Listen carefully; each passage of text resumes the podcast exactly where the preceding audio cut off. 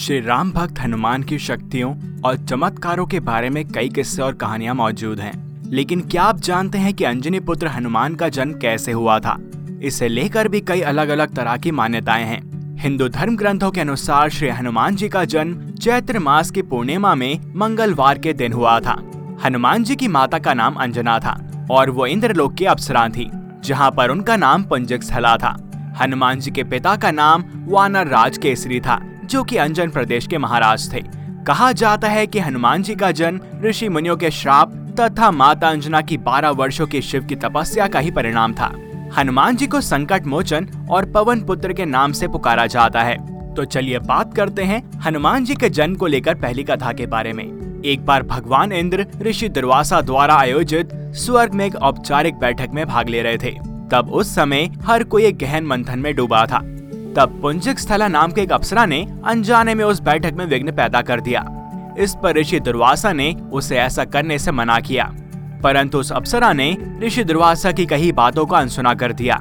यह देखकर वो अति क्रोधित हो गए और उन्होंने उस अप्सरा को श्राप देते हुए कहा कि तुमने एक वानर की भांति काम किया है, इसलिए तुम उसी प्रकार एक बंदरिया बन जाओगी। ऋषि दुर्वासा के श्राप की बात सुनकर अप्सरा को आत्मग्लानी हुई और वो उनसे रोते हुए क्षमा मांगने लगी। और कहने लगी कि मैं आपको परेशान करने के लिए ऐसा कार्य नहीं कर रही थी। मुझे इस बात का तनिक भी अंदाज़ा नहीं था कि मेरी ऐसी मूर्खता का मुझे ऐसा परिणाम मिलेगा। ऋषि दुर्वासा ने उसकी विनम्र विनती को देखकर कहा कि, हे पुत्री, तुम रो मत।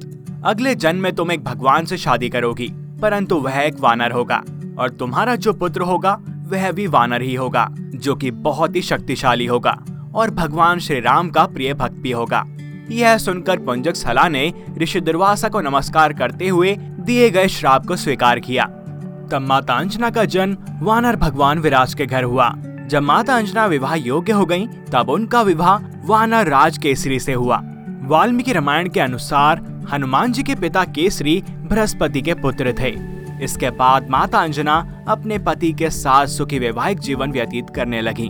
अंजना और केसरी एक शांतिपूर्ण जीवन जी रहे थे। एक दिन शंखबल नामक एक जंगली हाथी अपना नियंत्रण खो दिया और उसने बहुत बड़ा हंगामा खड़ा कर दिया और बहुत से लोग उसके शिकार भी हुए। साथ ही बहुत से ऋषि इस कारण अपना अनुष्ठान पूरा नहीं कर पाए। वानराज केसरी शंखबल से बहुत प्रेम करते थे, परंतु उन्होंने अपने प्रिय हाथी को मार डाला और वो बहुत शोक में डूब गए। यह देखकर संतों ने उन्हें वरदान दिया कि तुम्हारे घर एक बालक का जन्म होगा। जो बहुत ही शक्तिशाली और हवा की शक्ति और गति का बराबर होगा।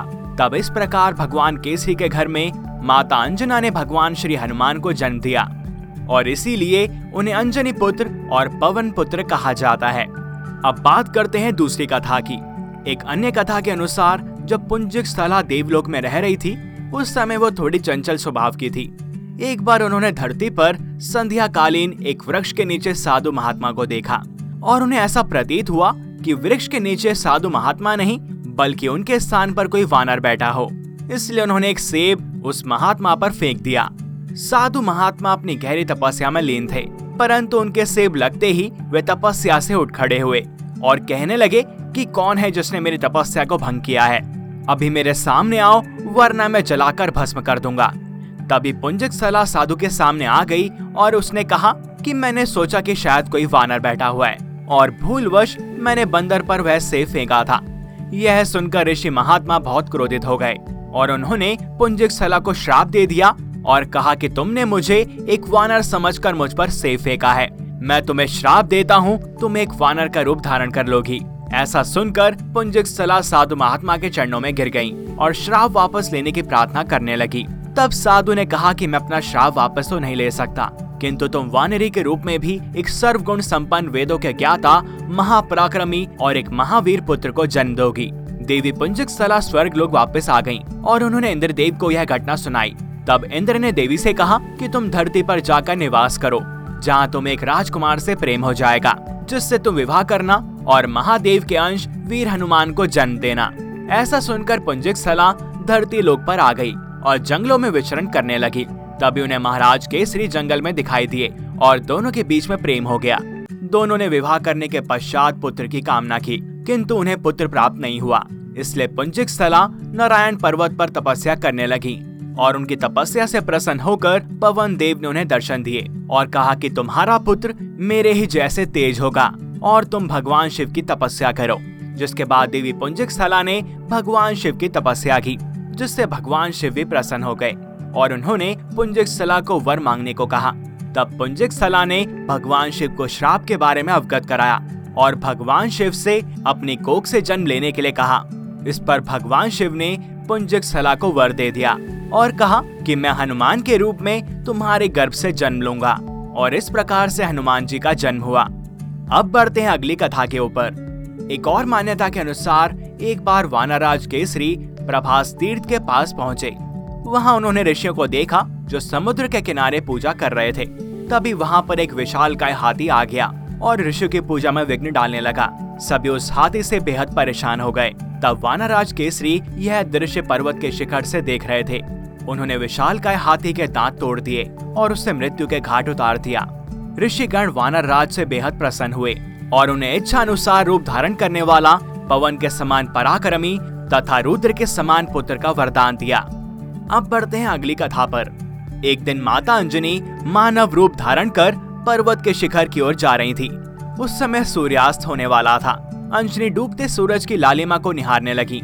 इसी समय तेज हवा चलने लगी और उनके वस्त्र उड़ने लगे।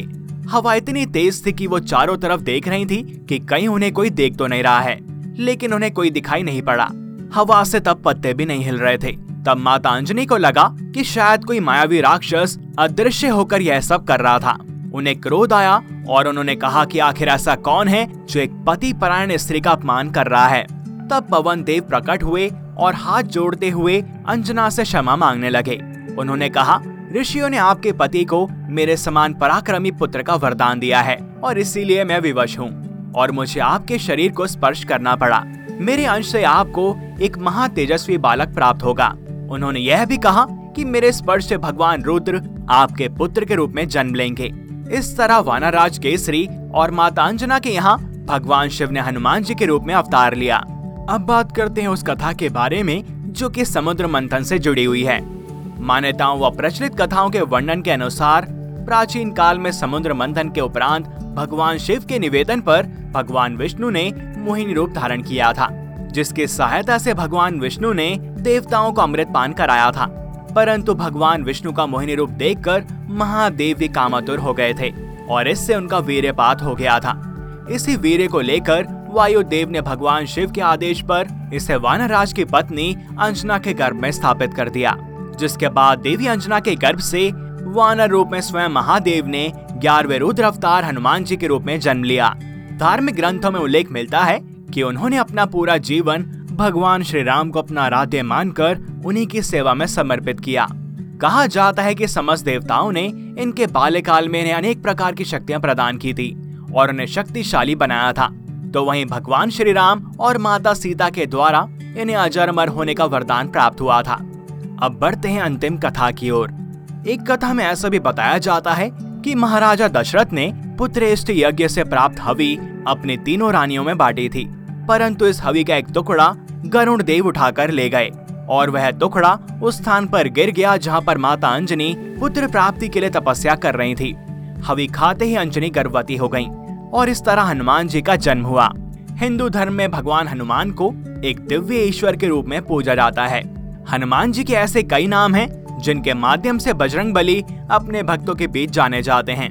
जैसे कि पवन सुत, पवन कुमार, महावीर, मारुति नंदन, मारुतसुता, मारुति अंजने सुत संकट मोचन अंजने रुद्र इत्यादि हनुमान जयंती चैत्र पूर्णिमा के दिन ब्रह्म मुहूर्त में हनुमान जी की मूर्ति के माथे पर गाय के घी मिले सिंदूर का तिलक लगाकर सात बार हनुमान चालीसा का पाठ करने के बाद लड्डू का भोग प्रसाद लगाना चाहिए और साथ ही हनुमान बीज मंत्र और आरती का गायन करना चाहिए। इससे इनकी अपार कृपा आपको प्राप्त होती है। तो ये थी हनुमान जी के जन्म को लेकर प्रचलित कथाएँ। आज के लिए इतना ही।